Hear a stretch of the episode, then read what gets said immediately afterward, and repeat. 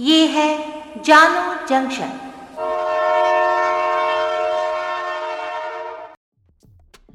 नमस्कार, आज है एक जुलाई 2022 मैं हूँ पूजा वर्मा और आप सुन रहे हैं जानो जंक्शन पे Hindi news podcast, news rail. पहले मुख्य समाचार। देश के कई राज्यों में आज, यानी एक जुलाई से सिंगल यूज़ प्लास्टिक पर बैन लग गया। उदयपुर में दहशत में एक और परिवार कन्हैया की हत्या करने वाले रियाज ने वीडियो में दी थी धमकी। उदयपुर मर्डर के आरोपियों की पेशी पर कोर्ट परिसर में हंगामा। उदयपुर हत्याकांड का 26 से 11 कनेक्शन, मर्डर के लिए खास नंबर वाली बाइक का इस्तेमाल। मोहम्मद जुबैर की पुलिस रिमांड पर हाई कोर्ट ने दिल्ली पुलिस को जारी किया नोटिस, चार हफ़्ते में मांगा जवाब। पीएम मोदी ने रूसी राष्ट्रपति व्लादिमीर पुतिन से फ़ोन पर की बात, यूक्रेन संकट पर हुई चर्चा। अब समाचार विस्तार से। बिहार, दिल्ली समेत कई प्रदेशों में सिंगल यूज़ प्लास्टिक की तय वस्तुओं पर आज, यानी एक जुलाई से बैन लग गया। आज से सिंगल यूज़ प्लास्टिक वाले वस्तुओं के निर्माण, वितरण, भंडारण और बिक्री पर प्रतिबंध लग गया है। सिंगल यूज़ प्लास्टिक यानी एकल उपयोग वाले प्लास्टिक पर प्रतिबंध का उल्लंघन करने वालों के खिलाफ कड़ी कार्रवाई की जाएगी। दिल्ली सरकार ने बताया कि 10 जुलाई तक केवल चेतावनी जारी किया जाएगा और उसके बाद एक्शन लेने का काम शुरू होगा। दिल्ली सरकार में पर्यावरण मंत्री गोपाल राय ने कहा कि एकल उपयोग वाले प्लास्टिक पर प्रतिबंध का उल्लंघन करने वालों पर पर्यावरण संरक्षण अधिनियम के तहत एक लाख रुपए का जुर्माना या पाँच साल तक की कैद हो सकती है। उन्होंने कहा कि 10 जुलाई तक चेतावनी नोटिस जारी किया जाएगा और उसके बाद एकल उपयोग वाले प्लास्टिक पर प्रतिबंध का उल्लंघन करने वालों के खिलाफ दंडात्मक कार्रवाई की जाएगी। उन्होंने आगे कहा कि दिल्ली सरकार एकल उपयोग वाले प्लास्टिक से बनी वस्तुओं पर प्रतिबंध लागू करने और लोगों को विकल्प मुहैया कराने पर समान रूप से ध्यान देगी। दरअसल, दिल्ली सरकार पर्यावरण विभाग एकल उपयोग वाले प्लास्टिक से बने 19 चिन्हित उत्पादों पर लागू प्रतिबंध को अमल में लाने के लिए आज यानी एक जुलाई से अभियान चलाएगी। इन आदेशों का उल्लंघन करने वाले सभी विनिर्माताओं, आपूर्तिकर्ताओं, वितरकों एवं विक्रेताओं पर कार्रवाई करेगी। सिंगल यूज़ प्लास्टिक से बने 19 उत्पादों को इस पाबंदी के दायरे में रखा गया है।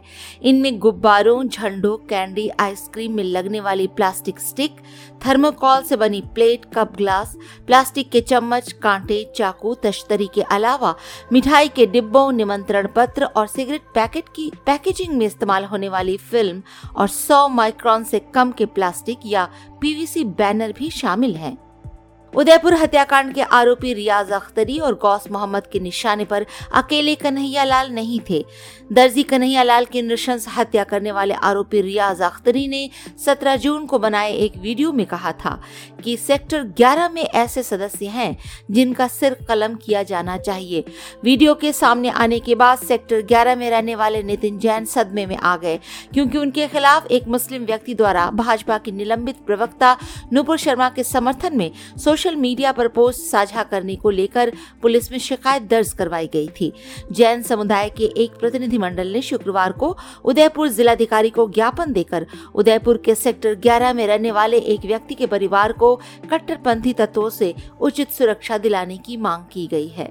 आपको बता दें कि नितिन जैन की रेकी का भी वैसा ही पैटर्न था, जैसा कन्हैया लाल का। मामला दर्ज होने के बाद कुछ लोग टायर कारोबारी नितिन की दुकान की रेकी करने लगे। नितिन की दुकान पर 9 और 16 जून को तीन तीन लोगों ने रेकी की। सवीना इलाके में स्थित दुकान पर जाकर पूछताछ भी की गई। उस वक्त वो दुकान पर नहीं थे। जब ये बात उन्हें पता चली तो वो घबरा गए और उदयपुर से बाहर चले गए।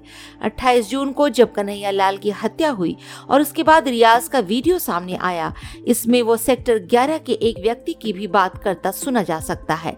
इसके बाद से परिवार आतंकित है। उदयपुर मर्डर केस के आरोपियों की पेशी पर उदयपुर सेशंस कोर्ट कैंपस में हंगामा हुआ है। उदयपुर कोर्ट परिसर में वकीलों ने नारेबाजी की और आरोपियों को फांसी देने की मांग की। एसआईटी आरोपियों को पेशी के लिए कोर्ट कैंपस लेकर आई थी। कन्हैया लाल का मर्डर सोची समझी साजिश थी।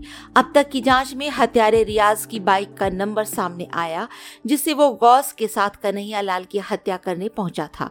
उसकी बाइक का नंबर 2611 है। ये नंबर मुंबई आतंकी हमले की तारीख से जुड़ा है। रियाज ने ये नंबर लेने के लिए आरटीओ को पाँच हज़ार रूपए अतिरिक्त शुल्क भी दी थी। इस गाड़ी का नंबर इशारा कर रहा है कि हत्यारे मुंबई आतंकी हमले से प्रभावित थे। ऑल्ट न्यूज़ के को फाउंडर मोहम्मद जुबैर के चार दिन के पुलिस रिमांड को चुनौती देने वाली अर्जी पर दिल्ली हाई कोर्ट ने दिल्ली पुलिस को नोटिस जारी किया है। कोर्ट ने दिल्ली पुलिस से चार हफ़्ते में जवाब मांगा है। जुबैर ने पुलिस रिमांड को चुनौती देते हुए हाई कोर्ट में याचिका दायर की थी, जिस पर आज दिल्ली हाई कोर्ट में सुनवाई हुई है। मामला 2018 का है। दिल्ली पुलिस ने मामले में अभी कार्रवाई की है। जुबैर के वकील ग्रोवर ने पुलिस रिमांड का विरोध किया और मामले को कम महत्व वाला बताया। बता दें कि दिल्ली पुलिस ने 28 जून को मोहम्मद जुबैर को अरेस्ट किया था। इसके बाद कोर्ट ने चार दिन की पुलिस रिमांड पर जेल भेज दिया था, जो कल समाप्त हो रही है। प्रधानमंत्री नरेंद्र मोदी ने गुरुवार को रूस के राष्ट्रपति व्लादिमीर पुतिन से बात की। दोनों देशों के नेताओं के बीच ये बात फ़ोन पर हुई।